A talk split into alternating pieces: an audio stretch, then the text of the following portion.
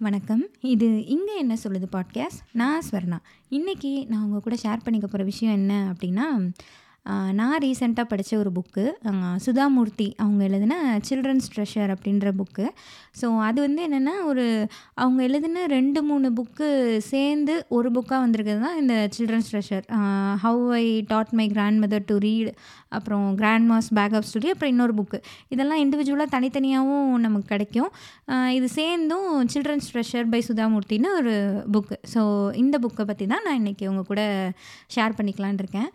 So இந்த book வந்து நான் எப்படி படித்தேன் அப்படின்னா ரீசெண்டாக இந்தியா போயிருந்தப்போ அக்கா பையன் அதாவது என்னோடய கோ சிஸ்டரோட பையன் வந்து இந்த புக் வச்சுருந்தான். இது வந்து ஆக்சுவலி பார்க்குறதுக்கே அவ்வளோ நல்லா இருந்தது. ஒரு ரெட் கலர் கவரில் ஒரு ஹார்ட் கவர் வந்து வெளியில் ரெட் கலரில் இருந்தது. நல்லா பளபளன்னு இருந்தது வெளியே.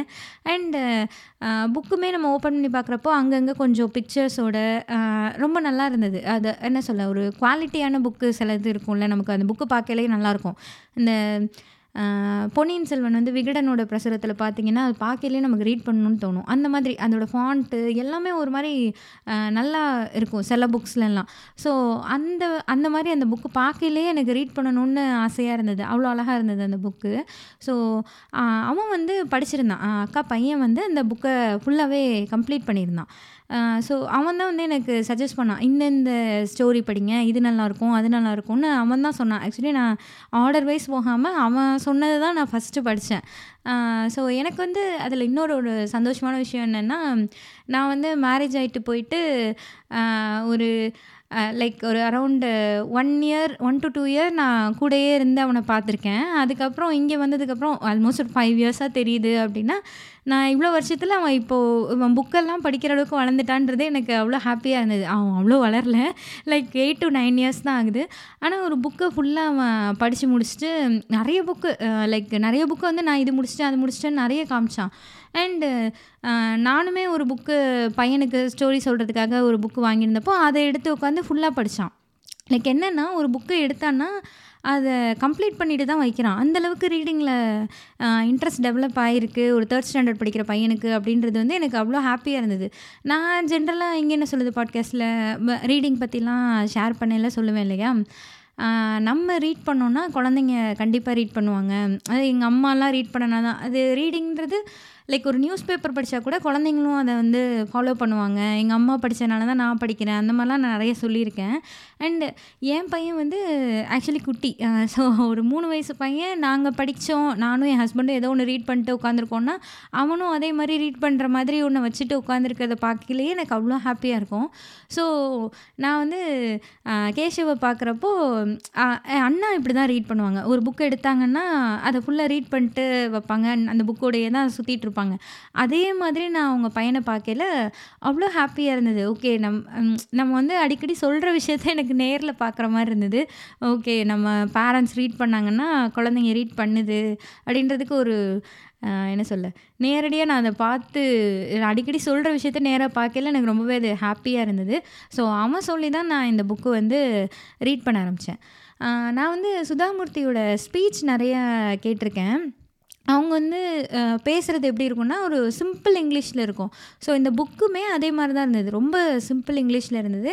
அண்ட் ஒன் மோர் திங் என்னென்னா நான் அவங்க ஸ்பீச் நிறைய கேட்டதுனாலையோ என்னவோ இது வந்து அவங்க வாய்ஸ்லேயே தான் நான் இனிஷியலாக அந்த புக்கை ரீட் பண்ண ஆரம்பித்தேன் கொஞ்சம் நேரம் ஆச்சு எனக்கு நார்மலாக ரீட் பண்ணுறதுக்கு அந்த first one or two chapters வந்து நான் அவங்க வாய்ஸ்லேயே தான் அவங்க சொல்கிற மாதிரியே இமேஜின் பண்ணிட்டு தான் ரீட் பண்ணேன் இந்த புக்கு ஸோ இதில் வந்து என்னென்னா அவங்களுடைய எக்ஸ்பீரியன்ஸ் லைக் அவங்க அவங்க பார்த்த விஷயங்கள் அவங்க பழகுன மனிதர்கள் அவங்களெல்லாம் பற்றி எழுதியிருந்தாங்க. அண்டு அவங்களுக்கு சின்ன வயசில் அவங்களுடைய டீச்சர்ஸ் சொன்ன ஸ்டோரிஸு அண்ட் அவங்க கேட்ட ஸ்டோரிஸ் சில என்ன சொல்ல குழந்தைங்களுக்கு சொல்கிற மாதிரியான கதைகளாக நிறைய இருந்தது. குழந்தைங்க ரீட் பண்ணாங்கன்னா ரொம்ப நல்லாயிருக்கும். அண்ட் பெரியவங்களுக்குமே ரொம்ப நல்லா தான் எனக்கெலாம் நல்லா தான் இருந்தது இந்த புக்கை ரீட் பண்ணல ஸோ இவங்க இதோட ஃபஸ்ட்டு சாப்டராகவே என்ன இருந்ததுன்னா how I taught my grandmother to ரீடுன்றது தான் ஃபஸ்ட்டு சாப்டராக இருந்தது.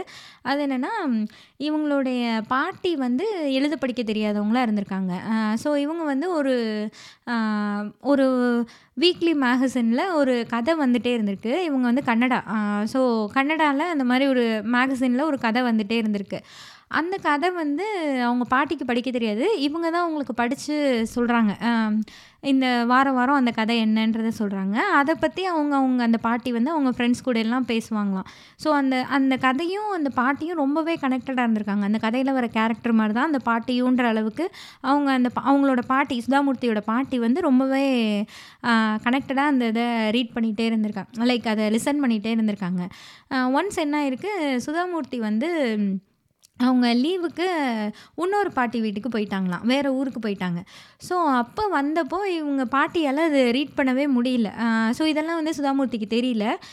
பட் இவங்க ஒன்ஸ் ரிட்டர்ன் ஆகி வந்தோடனே அவங்க பாட்டி வந்து அழுதுகிட்டே அதை சொன்னாங்களாம். லைக் ஆல்மோஸ்ட் அழுகிற மாதிரி எனக்கு வந்து நீ இல்லை. எனக்கு யார் ரீட் பண்ணி இந்த கதையை சொல்லுவா? எனக்கு என்ன ஆச்சுன்னு எனக்கு அதில் தெரியல. எனக்கு அதை தெரிஞ்சுக்கணுன்னு அவ்வளோ ஆர்வமாக இருந்தது. ஆனால் எனக்கு சொல்கிறதுக்கு யாருமே இல்லை. நான் வந்து உன்னைய பார்க்குறதுக்கு புக்கெல்லாம் எடுத்துகிட்டு வந்துடலாமான்ற அளவுக்கு நான் யோசித்தேன் நான் அந்த இந்த கதைன்னு நமக்கு தெரியும் இல்லையா? நமக்கு ரீட் பண்ண தெரியலனாலுமே அந்த கதை எந்த பேஜுன்றது நம்ம படம்லாம் வச்சு நமக்கு தெரியும் இல்லையா? ஸோ அவங்க பாட்டி வந்து என்ன பண்ணியிருக்காங்க அந்த பேஜை எடுத்து வச்சுட்டு பார்த்துட்டே இருந்திருக்காங்க. நான் அந்த பேஜ் எடுத்து வச்சு பார்த்துட்டே இருந்தேன். ஆனால் எனக்கு ஒன்றுமே புரியல அப்படின்னு சொல்லி அவங்க ரொம்ப ஃபீல் பண்ணி சொன்னதாக அவங்க சொல்லியிருந்திருக்காங்க. அவங்க வந்து கேட்டிருக்காங்க எனக்கு வந்து நீ ரீட் பண்ண கற்றுக் கொடுப்பியா? எனக்கு எழுத படிக்க கற்றுத் தருவியா?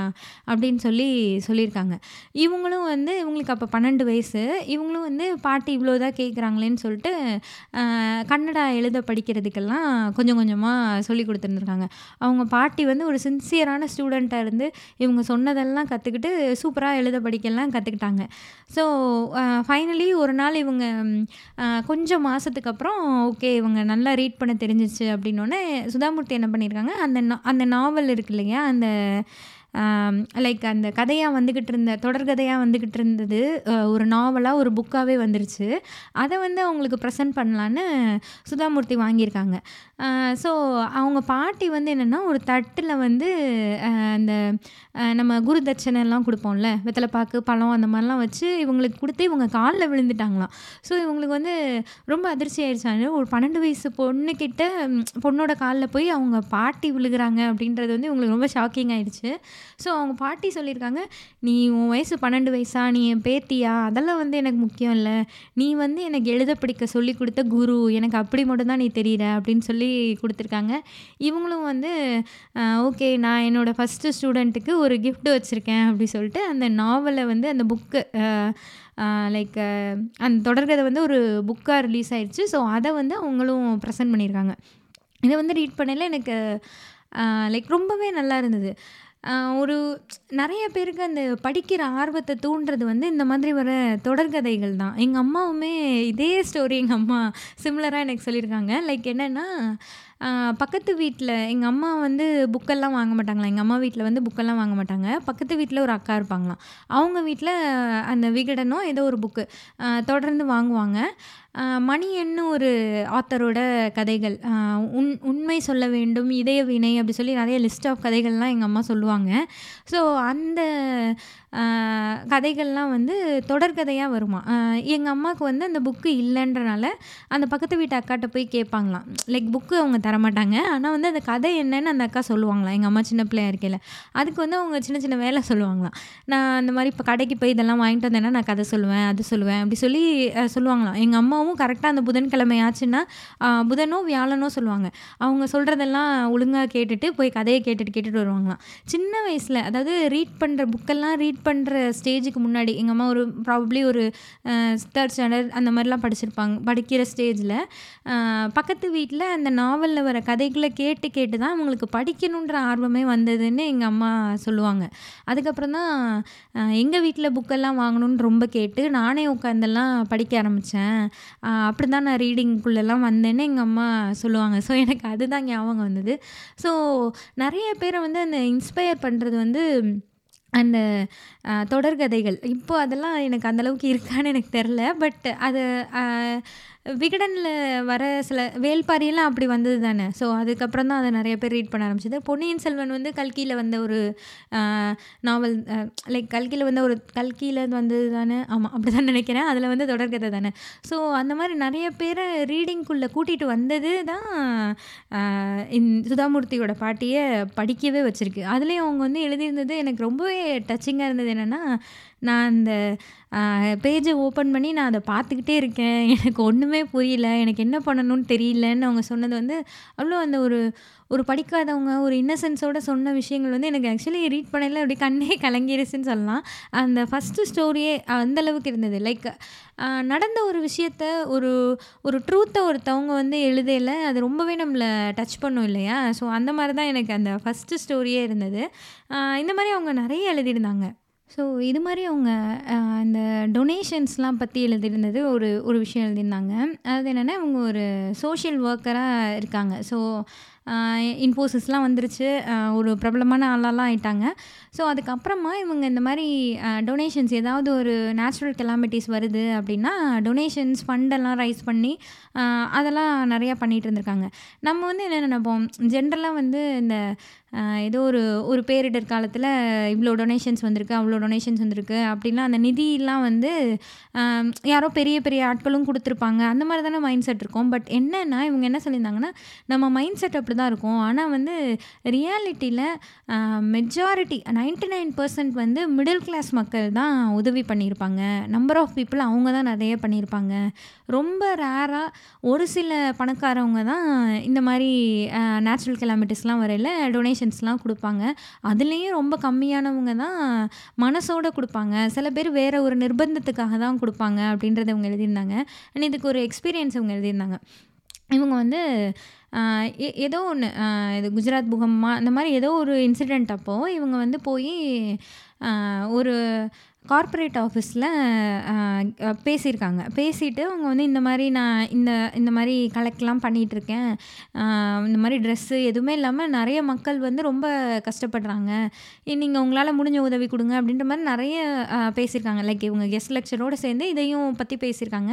அண்ட் அந்த ஆஃபீஸில் இருந்தவங்க எல்லாருமே ஒரு என்ன சொல்ல, ஒரு வெல் ட்ரெஸ்டாக ஒரு நம்ம ஒரு ஓகே படித்தவங்க அவங்களாம் பெரிய ஆட்கள் அந்த மாதிரியான மக்களாக இருந்திருக்காங்க. அவங்க எல்லாருமே ஒரு எஜுகேட்டட் பீப்புளாக இருந்திருக்காங்க. நல்ல சம்பளத்தில் நல்ல வேலையில் ஒரு நல்ல ஸ்டேட்டஸில் இருக்கிற மக்களாக இருந்திருக்காங்க. ஸோ இவங்க பேசினதை கேட்டு அவங்க எல்லாருமே ரொம்ப வந்து இவங்ககிட்ட பேசினாங்களாம். ரொம்ப இன்ஸ்பயர் ஆகி நானும் ஹெல்ப் பண்ணணும்னு நினைக்கிறேன் நானும் ஹெல்ப் பண்ணணும்னு நினைக்கிறேன் நிறைய பேர் வந்து பேசியிருக்காங்க. ஸோ இவங்க வந்து என்ன சொல்லியிருக்காங்க, இந்த மாதிரி ஆஃபீஸ் அட்ரஸ்லாம் கொடுத்து நீங்கள் என்ன கொடுக்கணும்னு நினைக்கிறீங்களோ அதை இந்த ஆஃபீஸ்க்கு சென்ட் பண்ணுங்க அப்படின்ற மாதிரி இவங்களுக்கு ரொம்ப ஹாப்பியாக இருந்ததாம். ஓகே நம்ம பேசினதை கேட்டு இவ்வளோ பேர் இன்ஸ்பயர் ஆகி ஹெல்ப் பண்ணுறேன்லாம் சொல்லியிருக்காங்கன்னு சொல்லிட்டு இவங்களுக்கு ரொம்ப ஹாப்பியாக இருந்தது ஸோ அவங்க எல்லாரும் வந்து அனுப்பியிருக்காங்க.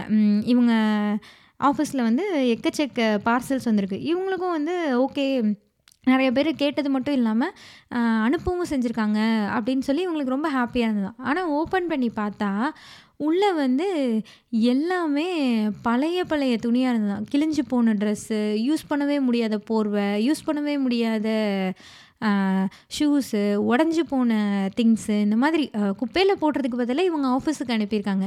இவங்களுக்கு வந்து எ வந்து அக்செப்ட் பண்ணிக்கவே முடியல என்ன இப்படி இருக்காங்க? லைக் இப்படி ஒரு ஸ்டேட்டஸில் இருக்கிறவங்க இந்த மாதிரி பண்ணுவாங்களான்னு நம்ம ஆச்சரியப்படுற மாதிரியான ஒரு தாட்டோட இரு லைக் அதை பார்க்கையில நம்ம இந்த ஸ்டேட்டஸில் இருக்கவங்க அனுப்புனதா இது அப்படின்ற மாதிரி யோசிக்க வைக்கிற லெவலில் தான் அவங்களுடைய இது இருந்தது. குப்பையில் போடுறத நான் ஃபண்டு கொடுத்தேன் நானும் வந்து டொனேட் பண்ணேன்னு சொல்லிக்கிற மாதிரி இவங்க சும்மா இங்கே அனுப்பி வச்சிருக்காங்கன்றது இவங்களுக்கு ரொம்பவே ஹர்ட்டிங்காக இருந்ததுன்னு சொல்லியிருந்தாங்க. அண்ட் இதை இதை சொல்லியிருக்கையில இவங்களுடைய பாட்டி இவங்களுக்கு சொன்ன ஒரு விஷயம். அதாவது இவங்க இவங்களோட சின்ன வயசில் இவங்க வீட்டில் நடந்த ஒரு விஷயத்தையும் மென்ஷன் பண்ணியிருந்தாங்க. என்னென்னா இவங்க சின்ன வயசாக இருக்கையில் இவங்க பாட்டி, தாத்தா கூட இருந்திருக்காங்க. ஸோ இவங்க வீட்டில் வந்து தாத்தா படித்தவர் பாட்டி வந்து படிக்காதவங்க. இவங்க ரெண்டு பேரும் என்ன பண்ணுவாங்களாம், விவசாயம் பண்ணி கொஞ்சம் அந்த நெல் அரிசி இதெல்லாம் இருக்கும்ல, அதில் வந்து ரெண்டு கிரேட் ஆஃப் அரிசி வந்து இவங்க எடுப்பாங்களா அதாவது ஃபஸ்ட் ஃபர்ஸ்ட் இருக்குமா ஒரு ஒரு செட் ஆஃப் அரிசி. அடுத்து வந்து செகண்ட் குவாலிட்டியாக அந்த ரெட் ரைஸ் அந்த மாதிரி ஏதோ சொல்லியிருந்தாங்க. கொஞ்சம் குவாலிட்டி கம்மியாக இருக்கிற அரிசியாக இன்னொரு வகை இருக்குமா. அந்த மாதிரி ரெண்டு வகை அரிசியாக பிரிக்கிறப்போ, அவங்க இவங்க வீட்டுக்கு ஃப்ரண்ட்டில் ஒரு ரூம் மாதிரி இருக்குமா பின்னாடி ஒரு ரூம் மாதிரி ஸ்டோரேஜ் ஏரியா ஏரியா இருக்குமா? ஸோ அந்த ஃப்ரண்ட்டில் இருக்கிற ரூமில் வந்து அந்த ஸ்டோரேஜ் ரூமில் வந்து நல்ல முதல் தரமாக இருக்கிற அரிசியை ஃபுல்லாக ஸ்டோர் பண்ணி வச்சுட்டே வருவாங்களாம். பின்னாடி இருக்கிற ரூமில் வந்து அந்த செகண்ட் குவாலிட்டி அரிசியை ஃபுல்லாக ஸ்டோர் பண்ணிட்டே வருவாங்களாம்.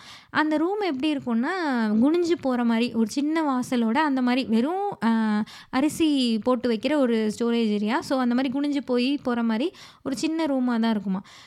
இவங்க வீட்டுக்கு யாராவது வந்து இந்த யாசகம் கேட்பாங்கல்ல வேஷம் போட்டு வந்து காசு கேட்டாலோ இல்லை பாத யாத்திரை போகிறவங்க அந்த மாதிரி பயணம் போகிறவங்க இந்த மாதிரி யார் வந்து யாசகம் கேட்டாலும் இவங்கள தான் போய் அரிசி எடுத்துகிட்டு வர சொல்லுவாங்களாம். ஏன்னா அந்த ரூமோட வாசல்லாம் குட்டியாக இருக்கனால இவங்க சின்ன பொண்ணுனால நீ போய் இதில் இவ்வளோ டம்ளர் போட்டு எடுத்துகிட்டு வா அந்த மாதிரி படி கணக்கில் அளந்து எடுத்துகிட்டு வான்னு சொல்லி அனுப்புவாங்களாம். அப்போது யார் வந்து கேட்டாலுமே ஃப்ரண்ட் ரூமில் இருக்கிற அரிசியை எடுத்து கொடுப்பாங்களாம். இதே இவங்க வீட்டுக்கு சமைக்கிறப்ப பேக் சைட் ரூமில் இருக்கிற அரிசியை எடுத்து சமைப்பாங்களாம். ஸோ இவங்க வந்து ஒரு ஸ்டேஜில் கேட்டிருக்காங்க. நம்ம வீட்டில் வந்து இந்த மாதிரி கொஞ்சம் அந்த பழுப்பு நிற அரிசியாக இருக்குல்ல அந்த மாதிரி இருக்கிறத சமைக்கிறதுக்கு எடுக்கிறோம். ஆனால் யாராவது வந்து கேட்டால் மட்டும் நல்லா வெள்ளை வெள்ளையர்னு நல்லா இருக்கிற அரிசியை கொடுக்குறோம். ஏன் இப்படி பண்ணுறோன்னு சொல்லி இவங்க பாட்டிகிட்ட வந்து கேட்டாங்களாம். ஏன் நம்ம வந்து நல்ல ச நல்ல அரிசியில் சமைச்சு சாப்பிட்டுக்க வேண்டியதானே எதுக்கு நீ அவங்களுக்கு அதை கொடுக்குற? நமக்கு மட்டும் இதை செய்கிற அப்படின்னு சொல்லி கேட்டாங்களாம். அதுக்கு வந்து இவங்க பாட்டி சொன்னாங்களாம் நீ ஒருத்தவங்களுக்கு கொடுக்கணும் அப்படின்னு முடிவு பண்ணிட்டேன்னா உன்கிட்ட இருக்கிற பெஸ்ட்டை தான் கொடுக்கணும். உன்னை செகண்ட் செகண்ட் பெஸ்ட்டை கூட நீ கொடுக்கணும்னு நினைக்கவே கூடாது. ஒன்ஸ் நீ கொடுக்கணும்னு முடிவு பண்ணிட்டா உன்கிட்ட இருக்க பெஸ்ட்டை கொடுத்துரு. அது செகண்ட் பெஸ்ட்டு எனக்கு வேண்டாது இந்த மாதிரி தாட்டே வேணால் நீ கொடுக்கவே தேவையில்லை அப்படி கொடுக்குறதா இருந்தான்னு அவங்க பாட்டி சொல்லியிருக்காங்க. அவங்க பாட்டி வந்து படிக்காதவங்க. ஸோ இவங்க வந்து அந்த இன்சிடெண்ட்டை தான் சொல்லியிருந்தாங்க. படிக்காத என்னோட பாட்டி வந்து எனக்கு அந்த சொன்ன அந்த விஷயம் வந்து இன்னமும் எனக்கு மைண்டில் இருக்குது ஸோ இதை வந்து எனக்கு எந்த ஸ்கூலோ காலேஜோ எதுவுமே எனக்கு சொல்லி தந்ததில்லை. பட் எங்கள் பா படிக்காத அந்த பாட்டி சொன்ன விஷயந்தான் கொடுக்கணுன்னா என்றைக்குமே பெஸ்ட்டை கொடு அப்படின்றது. இது வந்து ஆக்சுவலி ஒரு ஒரு மிகச்சிறந்த குவாலிட்டி தான். இது வந்து நம்ம படிக்கல ஒரு கதையை படிக்கல ஓ அவங்க பாட்டி சொன்னாங்களா அப்படின்னு இருந்தாலுமே எனக்கு என்ன தோணுச்சுன்னா இப்படி கொடுக்கறதுக்கு நமக்கு மனசு வர்றது கொஞ்சம் கஷ்டம் தான் ஆனால் என்னையே யோசிச்சு பார்த்தேன். நான் வந்து ஒருத்தவங்களுக்கு கொடுக்குறேன்னா தி பெஸ்ட்டை கொடுக்குறேன்னா செகண்ட் பெஸ்ட்டை கொடுக்குறேன்னா நிறைய நேரத்தில் செகண்ட் பெஸ்ட்டை தான் கொடுக்குறோமோ அப்படின்றது வந்து எனக்கு தோணுச்சு. ஸோ நான் ரொம்ப கம்மியான மக்கள் ஒரு சிலரை நான் பார்த்துருக்கேன். தி பெஸ்ட்டு கொடுக்குற மக்களை நான் பார்த்துருக்கேன். அதில் ஒருத்தவங்க வந்து என் ஹஸ்பண்ட் அவங்களோட அண்ணன் அவங்கெல்லாம் அப்படி தான் எப்பயுமே வீட்டில் நமக்கு வேணும் பிள்ளைங்களுக்கு வேணும் அந்த மாதிரிலாம் இல்லாமல் கொடு அவங்களுக்கு கொடு இவங்களுக்கு கொடுன்னு தான் ரெண்டு பேருமே நான் சொல்லி பார்த்துருக்கேன். லைக் அது வந்து ஒரு ஒரு ஆர்டிஃபிஷியலாகவே இருக்காது. அவங்க கொடுக்கணும்னு நினைக்கிறாங்க கொடுக்குறாங்க அவ்வளோதான் அப்படின்ற மாதிரி தான் இருக்கும். ஸோ இது வந்து ரொம்ப ரொம்ப ரேரான குவாலிட்டி அண்ட் நமக்கு இந்த குவாலிட்டி இருந்தாலுமே நம்ம எல்லா விஷயத்துலையுமே அதை அப்ளை பண்ணுவோமான்றது ஒரு டவுட்ஃபுல்லான ஒரு விஷயந்தான் ஸோ இது வந்து ஒரு படிக்காத ஒரு பாட்டி அவங்களுக்கு சொல்லியிருக்காங்க அப்படின்றது வந்து எனக்கு ரொம்பவே ரொம்பவே நல்லா இருந்தது அந்த ஸ்டோரி ரீட் பண்ணுறப்போ அண்ட் அதுக்கப்புறம் அவங்க என்ன ஷேர் பண்ணியிருந்தாங்கன்னா இவங்க வந்து எப்பயுமே வந்து men and women are equal நான் வந்து விமன் வந்து எந்த விதத்துலையுமே மென்னுக்கு குறைஞ்சவங்க இல்லைன்றத ரொம்ப சின்ன வயசுலேருந்தே ரொம்ப ஸ்ட்ராங்காக அந்த அந்த கருத்தில் வந்து நிற்பாங்களாம் ஸோ இவங்க வந்து ஒரு இது பார்த்துருக்காங்க ஒரு அட்வர்டைஸ்மெண்ட் பார்த்துருக்காங்க இந்த மாதிரி இந்த இந்த குவாலிஃபிகேஷன் இந்த வேலைக்கு ஆள் தேவை.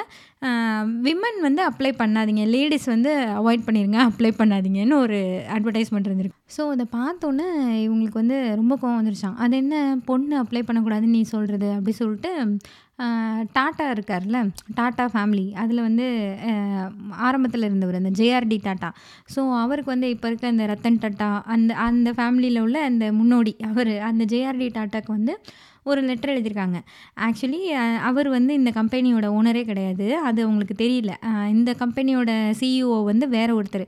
ஆனால் இவங்களுக்கு என்னென்னா மிகப்பெரிய கம்பெனிஸ் எல்லாம் டாட்டாவோடது அப்படின்னு இருந்த காலகட்டத்தில் இது அவரோட தான் அப்படின்னு சொல்லிட்டு ஒரு லெட்டர் எழுதியிருக்காங்க. அது என்ன ஒரு விமன் அப்ளை பண்ணக்கூடாதுன்னு என்ன ஒரு எண்ணம் இது அப்படின்ற மாதிரி இவங்க திட்டி திட்டி அந்த லெட்டரை எழுதிட்டாங்க.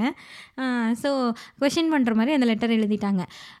அதுக்கப்புறம் வந்து இவங்களுக்கு அங்கேருந்து இன்டர்வியூ இன்டர்வியூக்கு லெட்டர் வந்திருக்கு. லெட்டர் அண்ட் எங்கே அட்டன் பண்ணுமோ வேறு ஒரு ஊர் லைக் இவங்க ஒரு ஸ்டேட்டில் படிச்சுட்டு இருந்திருக்காங்க. இன்னொரு ஸ்டேட்டில் அந்த இன்டர்வியூ நடக்குது.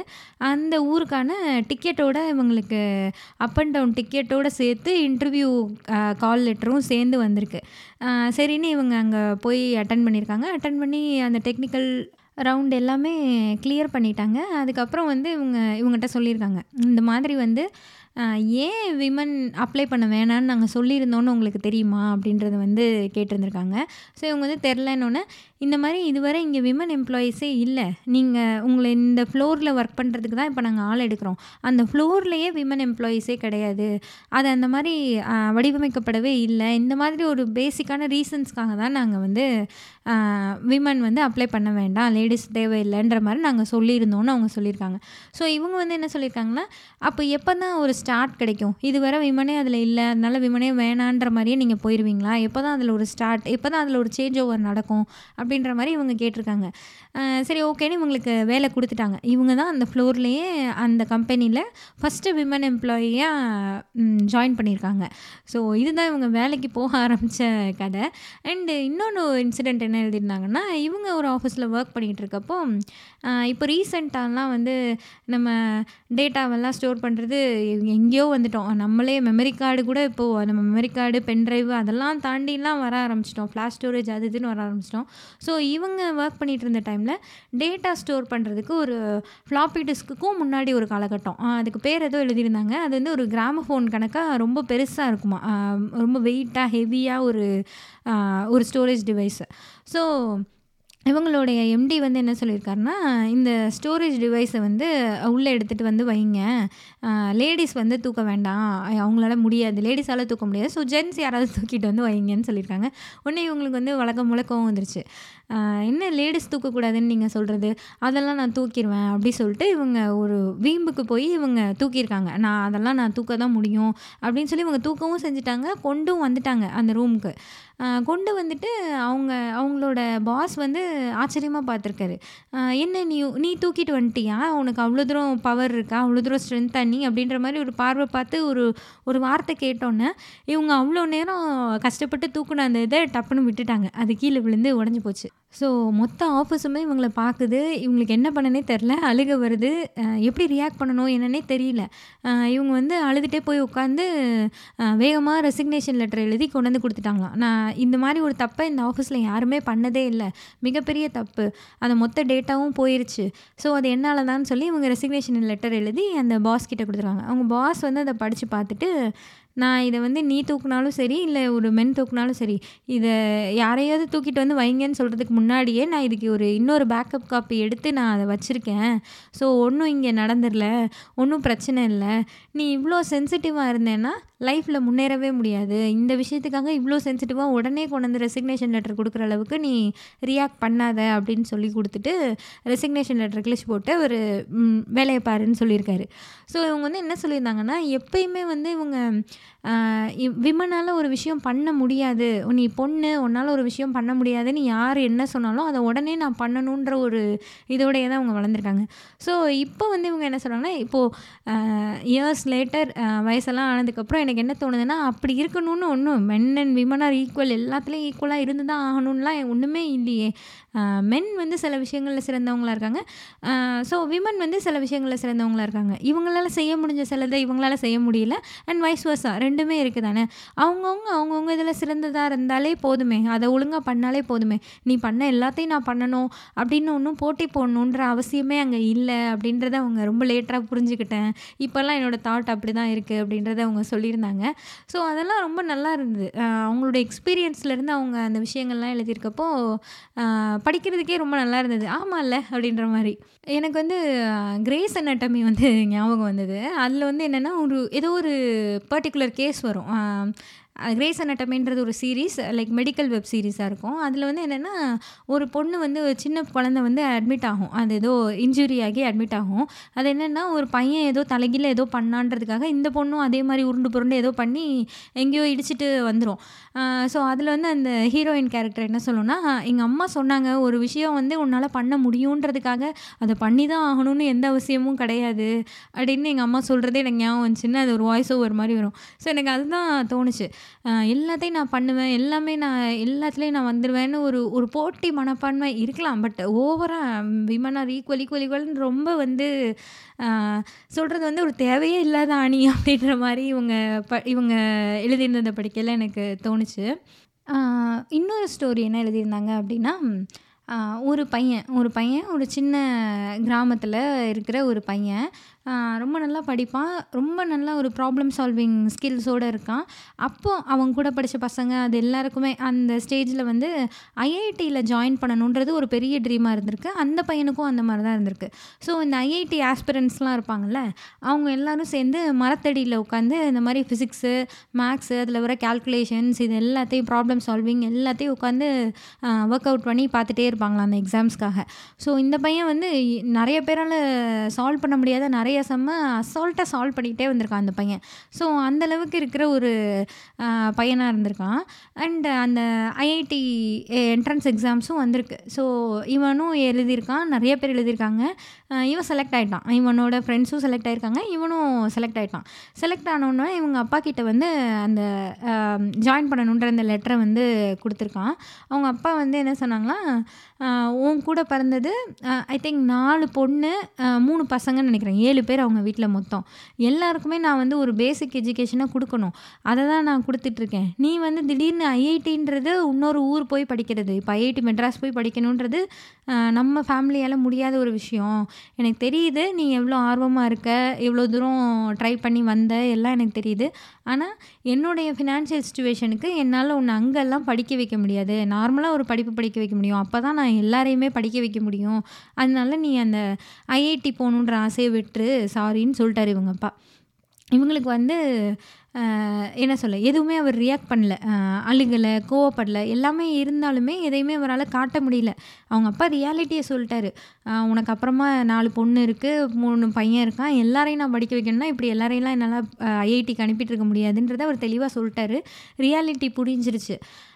பட் ஆனாலும் அந்த ஏமாற்றம் வந்து அவங்களுக்கு ரொம்பவே இருக்குது அண்டு அந்த ஐஐடிக்கு வந்து அவங்க அவங்க கூட படித்த பசங்க அவரோட ஃப்ரெண்ட்ஸ் எல்லாம் வந்து ஐஐடி மெட்ராஸுக்கு கிளம்புறாங்க. ரயில்வே ஸ்டேஷனில் போய் இவர் வழி அனுப்பி வைக்கிறாரு எல்லோரும் வந்து நீயும் வந்திருக்கலாம் நீ தான் மிஸ் பண்ணிட்ட அப்படின்லாம் சொல்லிவிட்டு கை குலுக்கிட்டு எல்லோரும் போயிட்டாங்க. ஸோ இவருக்கு வந்து என்னென்னா அந்த ட்ரெயினை பார்த்துட்டே நின்று அந்த பையனுக்கு என்ன தோணியிருக்குன்னா ஐஐடியில் படித்த எல்லாருமே வந்து கண்டிப்பாக ஐஐடியில் ஒருத்தவங்க படிக்கிறாங்க அப்படின்னா அவங்க அவங்க பெரிய ஆளாக வருவாங்க. அவங்க ஃப்யூச்சர் செட்டில்டு அவங்க ஒரு டாப் ரேங்கிங் பொசிஷனுக்கு வருவாங்கன்றது வந்து ஃபேக்ட்டு ஆனால் ஐஐடியில் அது வந்து ஐஐடியால் மட்டும் கிடையாது. லைக் அந்த இன்ஸ்டியூட் கையில் மட்டும் அது இல்லை அந்த பர்சன் கையிலையும் இருக்குது அப்படின்றத வந்து அவர் நம்ப ஆரம்பித்து அவர் படித்து வந்திருக்காரு. அவர் தான் ஆப்வியஸ்லி உங்களுக்கு தெரிஞ்சிருக்கும். அவர் தான் இன்ஃபோசிஸ் நாராயணமூர்த்தி. ஸோ அவரை பற்றி எழுதின ஸ்டோரியுமே ரொம்ப நல்லா இருந்தது. லைக் இந்த மாதிரி ஒரு பேசிஸ்லேருந்து தான் அவர் வந்திருக்காரு.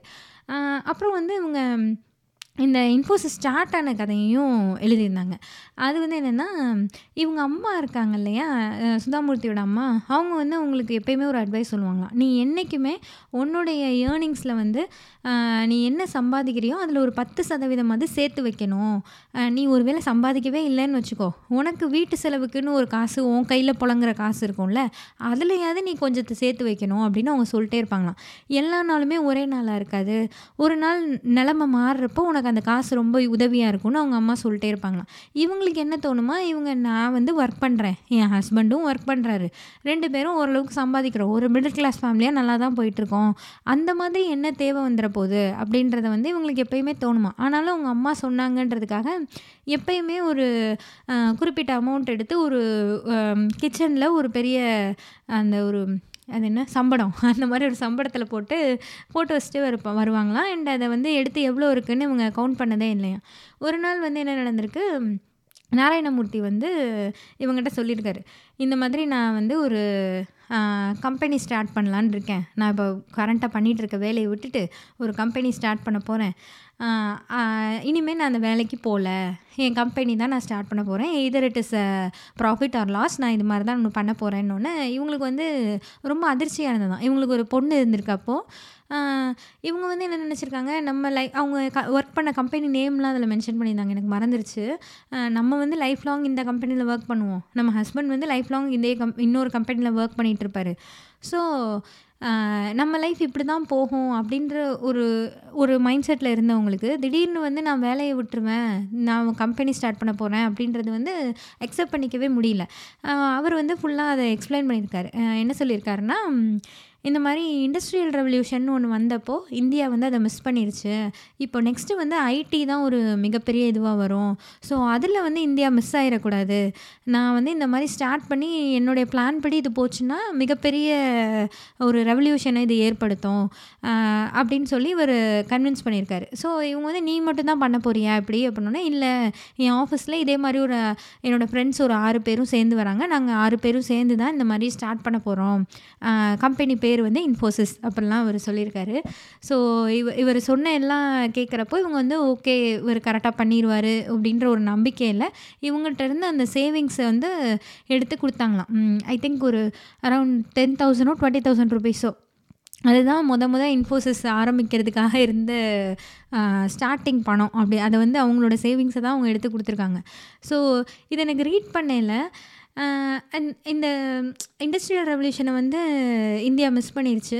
அடுத்த வர அந்த ஐடி ரெவல்யூஷனை வந்து மிஸ் பண்ணிடக்கூடாதுன்னு அவர் சொன்னதாக சொன்ன சொல்லி எழுதியிருந்தாங்கல்ல. ஸோ அதை ரீட் பண்ணதில் வந்து இது எவ்வளோ ஒரு உண்மை?